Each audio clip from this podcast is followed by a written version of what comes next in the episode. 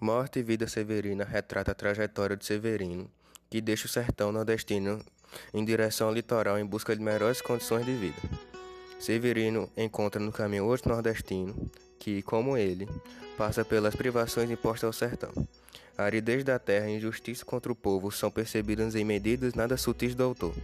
Assim, ele retrata o enterro de um homem assassinado a mando de latifundiários. Assiste a muitas mortes e, de tanto vagar, termina por descobrir que é justamente ela, a morte, a maior empregadora do sertão. E ela que deve aos empregos do médico, ao couveiro, da rezadeira, ao farmacêutico. Nota a vagar pela zona da mata, onde há muito verde que a morte a ninguém poupa. Retrata, contudo, a persistência da vida é a única maneira de vencer a morte.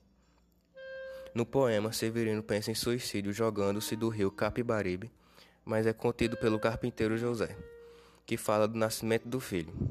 A renovação da vida é a indicação clara ao nascimento de Jesus. Também um, o filho de um carpinteiro é alvo das expectativas para a remissão dos pecados.